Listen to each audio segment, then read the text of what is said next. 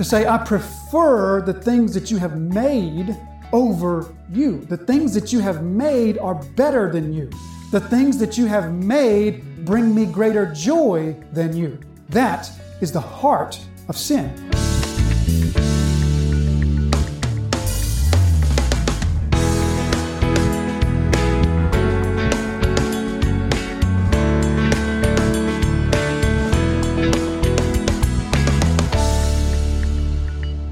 Spiritual deadness is an inability to perceive the beauty of God, the desirability of God, the majesty of God, the inability to rightly see God, which then inhibits us from reacting to God appropriately. Remember, we talked about the patellar rea- reflex, and we talked about the, the reflexes of the body, light, which makes the eyes dilate, or, or heat, which makes the body sweat. There's these impulse, these reactions that our body has to stimulus outside the body. In a similar way, we are, if we are alive to God, we look to God and we see the beauty of a God who would sacrifice himself for the objects of his love, for his creation. And we are enamored by the beauty and the desirability of such a God, and we react to that appropriately, like the knee jerk reaction. We react to that with love, adoration, devotion, trust, obedience, following. That is the right reaction that we, but in our deadness to God, we don't perceive Him rightly. And since we don't perceive Him rightly, we therefore don't have the correct reaction to Him. Our reaction is more like the reaction of Adam.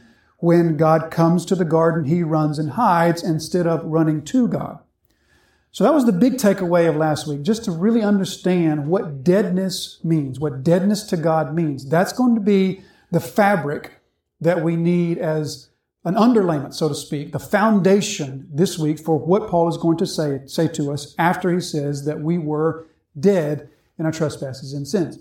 So last week, if you recall, we looked at these words, trespasses and sins. And what I said last week was we'll not look at those in detail. We'll sort of set those aside and just take that to mean the totality of our sin.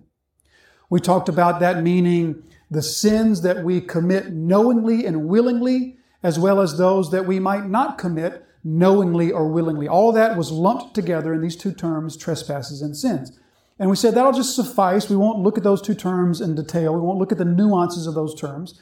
But by that, I didn't mean that we wouldn't look at them at all. I just meant that we'll put them aside until this week. So we need to really start by looking at these ter- two terms, trespasses and sins, in order to really get a grasp on what Paul's saying to us. Okay, so he says, And you were dead in the trespasses and sins in which you once walked.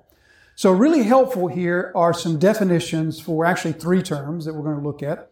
And these definitions I'm going to take from the teaching, the writings of John Piper. If you've read or listened to him much, in fact, much of what comes to us today is going to come from his teachings because his framework for understanding sin, sinfulness, and trespasses is, quite frankly, the, the best and the most understandable framework I've encountered. So uh, we're largely going to just kind of follow his framework of thinking through these verses. But in particular, we're going to look at how he defines these three terms. And these three terms will be helpful to kind of put into your, into your pocket and have them, not just for these passages before us, but for all of your New Testament readings. Okay? So the three terms that we're going to look at are the terms sin and sins. That, that term sin, I don't know of another term like it in which in the plural it means something completely, completely different than it does in the singular. Or maybe I shouldn't say completely different, but, but quite different quite different in the plural than the singular are its meanings. I don't know of another term that does that. So we're going to look at sin in the singular, sins in the plural, and then the word trespasses. So let's first look at the word sin in the singular. When Paul uses the word sin, singular, then what he means is this power or this force or this spirit that creates within us a preference for the earthly, the temporary, and the lesser over the eternal, the heavenly, and the greater. So that's what sin is by Paul's understanding. And Paul is the one far more than anyone else in the New Testament that's going to flesh out these deeper ter- these deeper things of doctrine for us, particularly how we understand sin, particularly in the book of Romans. So the way Paul understands this term is the way that we should take it to mean. So when Paul speaks of sin singular, what he's speaking of is this deep preference that we have that causes us to have a bias against God and a bias against his kingdom and the things of his kingdom and have a bias towards or a preference towards the earthly, the temporary, and the lesser, preferring those things over the eternal things, the greater things of the kingdom of God or God Himself. That is what Paul understands to be sin in the singular. So then let's now think about this, this other term, trespasses. Trespasses or transgressions means the same thing. So what a trespass is, is just like the word sounds. Trespass sounds just like you've stepped off the path, right? And that's what trespass means. So there's a path that you're on, and if you step off that path, you're trespassing. You've gone outside of the space that you're supposed to follow or the space you're supposed to be in. Just like if somebody trespasses on your property, they've gone off the property that they're supposed to be on and onto yours. They've trespassed. So trespasses or transgressions means just that. It means stepping off the path. In the terms of the, of the biblical teaching here, what it means is those actions that are committed that are a violation, a direct violation of some specific command or law of God. So when God says to us, for example, thou shalt not, I don't know, murder, and we do murder, then that is a trespass or a transgression. It is an act that's committed against a specific command of God or the failure to do what God specifically commands. That's a trespass or a transgression. God has laid out the path and the path is His law. And stepping off that path is to trespass against God in the sense of committing an act of sinfulness that is a specific violation of something God has said either not to do or that we are to do. So that's trespass. Now, the last one is sins in the plural. So when we come across this word sins in the plural, what that means is an act of a violation against God that is committed that is not a violation of a specific command in God's law. So there are sins that are committed. And when we do this, we, we are acting upon this preference that we have for the earthly over the eternal, and we act on that, that impulse, that preference. We express that desire, we express that preference by violating God's law. When we violate a specific law, it's a trespass, but when we commit acts of sinfulness that don't necessarily violate a specific law of God, then that's called sins. Now, understanding those three terms, I assure you, will greatly help you, specifically when you read the book of Romans. Reading, understanding those three terms will really make the book of Romans come alive for you and really help, especially the first six chapters, even the first three chapters. Remember how we said the, that verses 1, 2, and 3 of chapter 2 in Ephesians are a summary of the first three chapters of Romans? In that sense, understanding how Paul understands sin, sins, and trespasses really opens up the first, like I say, six chapters of Romans. So now, having that understanding, let's now look at what the Bible says about this. How the Bible does the Bible hold this up for us? So take a look at Romans chapter 5, verses 12 through 14. Therefore, just as sin in the singular, so just, just as the deep preference for things earthly, things lesser, things created, just, as, just as the deep preference for created things came in to the world through one man, and death through sin or death through that preference for earthly things, so death spread to all men because all sinned, or in other words, all committed acts of violation of God's righteousness, whether they were specifically against uh, a, specific commandment or not, because all sinned. For sin, again, that preference for earthly things, for sin indeed was in the world before the law was given, right? When did sin enter the world? Genesis chapter 3. The law was given, Exodus chapter 20. So clearly, sin existed in the world before the law was given. And this is what Paul says sin, or this ungodly preference for things earthly, for things lesser, this un- ungodly bias against eternal things and in favor of earthly things, this existed before the law, says Paul. For sin indeed was in the world before the law was given, but sin is not counted where there is no law. Or in other words, sin is not a transgression where there is no law to transgress, because a transgression is a violation of a specific command of God. So Paul says, well, there couldn't be transgressions, there couldn't be trespasses until there was a law to trespass. But what Paul is saying is there was still sin. Sin was still in the world. Man still sinfully, in an ungodly way, preferred the earthly and the temporary and the lesser over the greater and the eternal and the godly. So sin is not counted where there is no law. Verse 14, yet death reigned from Adam to Moses, even over those whose sinning was not like the transgression of Adam. So Adam's sin became a transgression when God gives the law that specifically called, that, that specifically outlined what Adam did in the garden to be a sin. That so it becomes a, becomes a transgression at that point. So then take a look now at Romans chapter 5, verses 20 and verse 21. Now, the law came in to increase the trespass. So the law increases the trespass. How?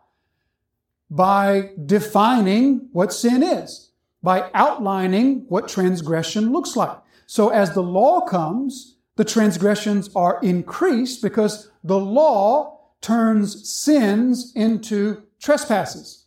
Because the law defines, the law marks out how God's people should walk, how God's people should live. And so, as the law outlines that and defines it, the, the transgressions, the, trans, the trespasses are increased because the law comes. Now, when the law came to increase the trespass, but where sin increased, grace abounded all the more. So, where the preference, where the bias against God increased, grace increased even more, so that as sin reigned, reigned in death, grace also might reign through righteousness, leading to eternal life through Jesus Christ our Lord. So, sin is this desire for things earthly, this, this desire. This is straight out of Romans 1. Sin is this preference for the created order, this exchanging of the glory of God for the lesser glory of creation, for the temporary glory of creation. Again, this straight from Romans 1, verses 18 through 21. And this preference for things earthly, as God gives His law, now produces trespasses or transgressions against the law, and where the law doesn't specifically state that that's a transgression, then Paul's going to say, well, those are sins. Those are still expressions of this preference in our heart against the things of God. So scripture portrays sin as this slave master. It's not just this passive sort of preference. It's not just this weak desire in our hearts. But instead, Paul and Scripture always present sin as being this slave master, as this king, as this monarch, as this controlling type of force in the human heart. This strong, overpowering preference for things that are not of God and instead preferring things, or, I'm sorry, preferring things that are not of God over the things that are of God. So look at, look at Romans chapter 7 and verse 8. But sin, seizing an opportunity through the commandment. So sin sees the commandment and says, I can make sin greater. Because here comes the commandment, I can make trespasses. I can turn sins into trespasses. So sin seizes upon the commandment, and you see the language there seizing, grabbing, holding, not relinquishing. Look at Romans chapter 6 and verse 12.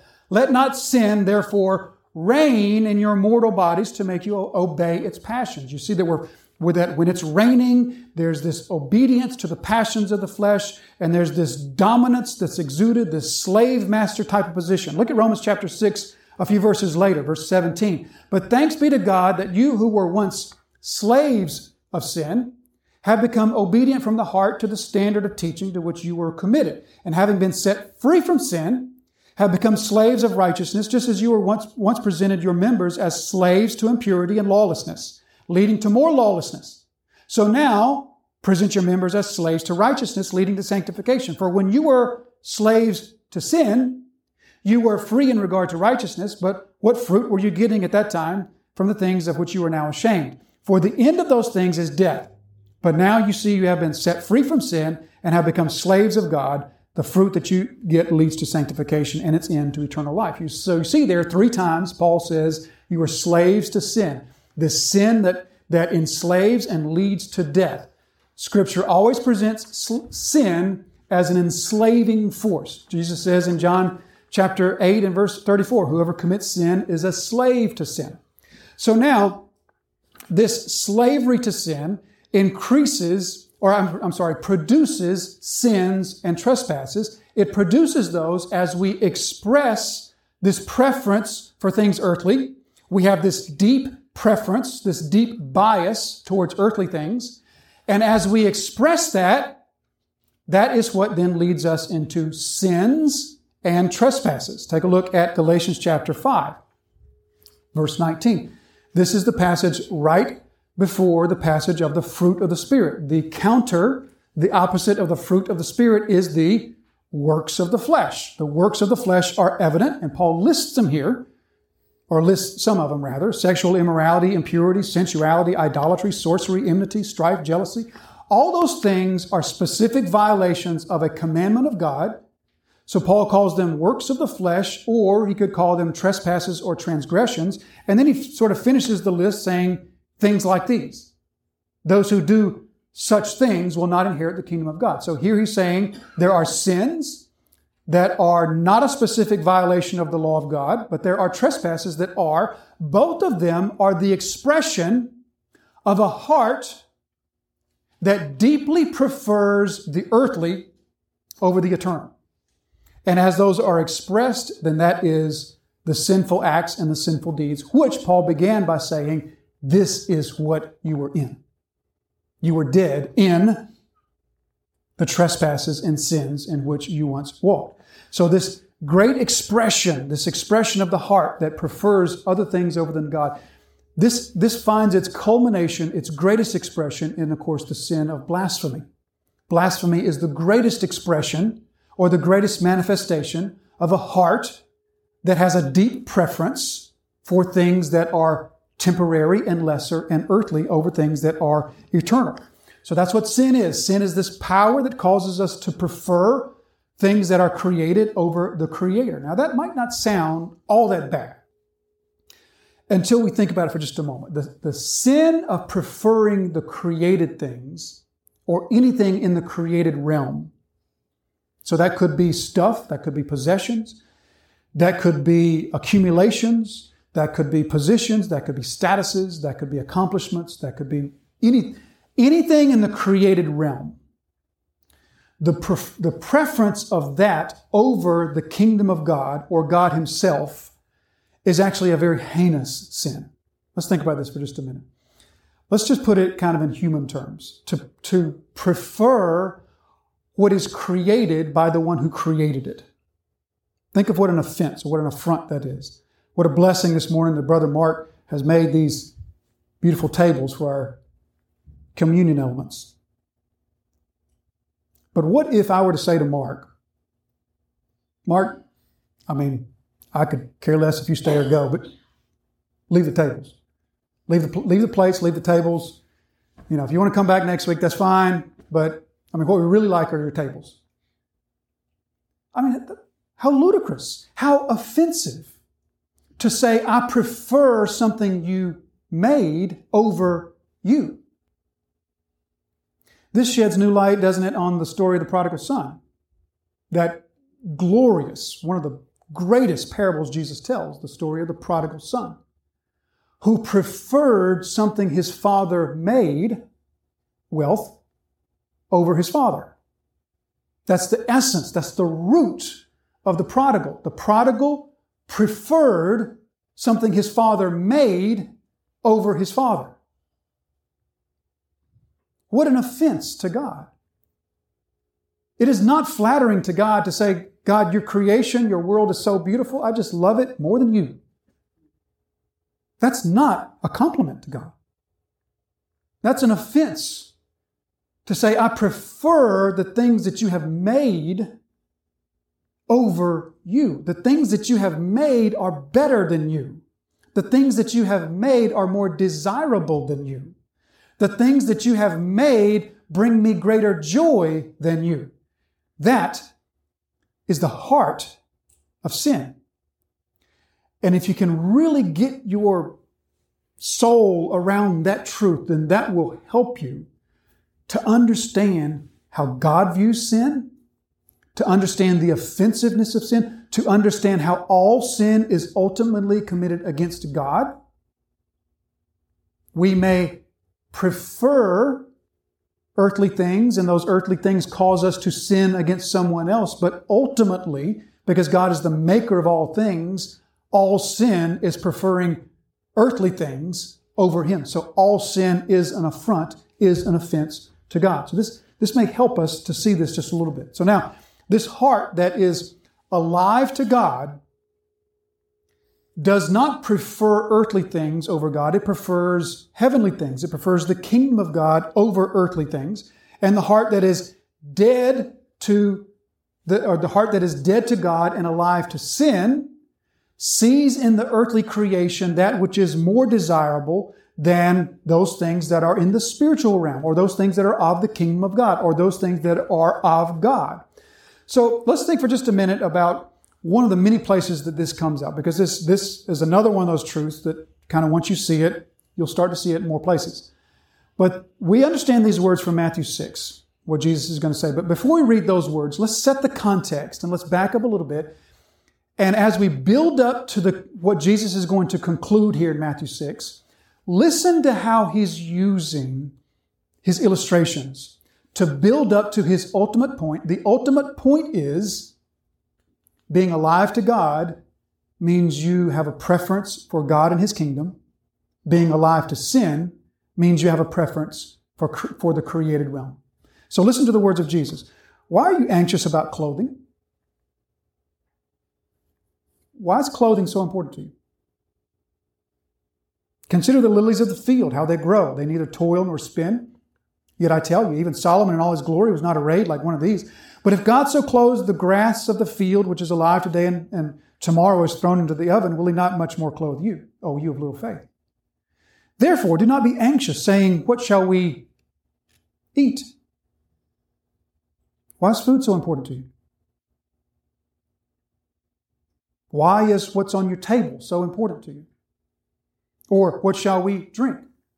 Or what shall we wear? For the Gentiles seek after these things. Those who don't know your Father, those who are alive to sin and dead to God, have a preference for those things. Those who are alive to sin and dead to God pursue those things. And they express that preference in their acts of trespasses and sinfulness. But the Gentiles seek after these things. Your heavenly Father knows that you need them. And here's his conclusion. But seek first the kingdom of God and his righteousness. You see how Jesus built up to that. And then his point is that is the heart of being alive to God and dead to sin, is to seek first the kingdom of God and his righteousness. Or look at Romans chapter 6 and verse 11. So you must also consider yourself dead to sin and alive to God in Christ Jesus. So there is the, these stages of deadness to sin and, uh, and aliveness to God, right? Paul says to the Rome or to the Ephesians, you have been made alive to God. God's made you alive. You, you were once dead, now God's made you alive. But he says to the Romans, you must consider yourself alive to God and dead to sin. So in that sense, there, there is, there's a sense in which Jesus delivers us. The life that comes to us from God delivers us from this ultimate overall preference for earthly things, but yet there's this ongoing battle to increasingly prefer God over earthly things. We may prefer the things of God over some earthly things and not so much over other earthly things. And so we have this lifelong battle of, as Paul says, considering yourself increasingly alive to God and increasingly dead to sin. Or Psalm 34 and verse 8, taste and see that the Lord is good. This is the process of growing in our faith. This is what we've been talking about for some time now. The work of the Holy Spirit is to teach you the deeper truths of your blessings and privileges in Christ. In other words, the more that you taste of God and see of his blessings and privileges, the more that you see that he is more desirable than earthly things. And therefore, the more alive to God you become, and the more dead to sin you become, and the more like Christ you become. That's how sanctification works. That's how growth in Christ works. Is by the Holy Spirit increasingly opening our eyes to the truths of who we are in Christ, or as the psalmist put it, tasting and seeing that the Lord is good.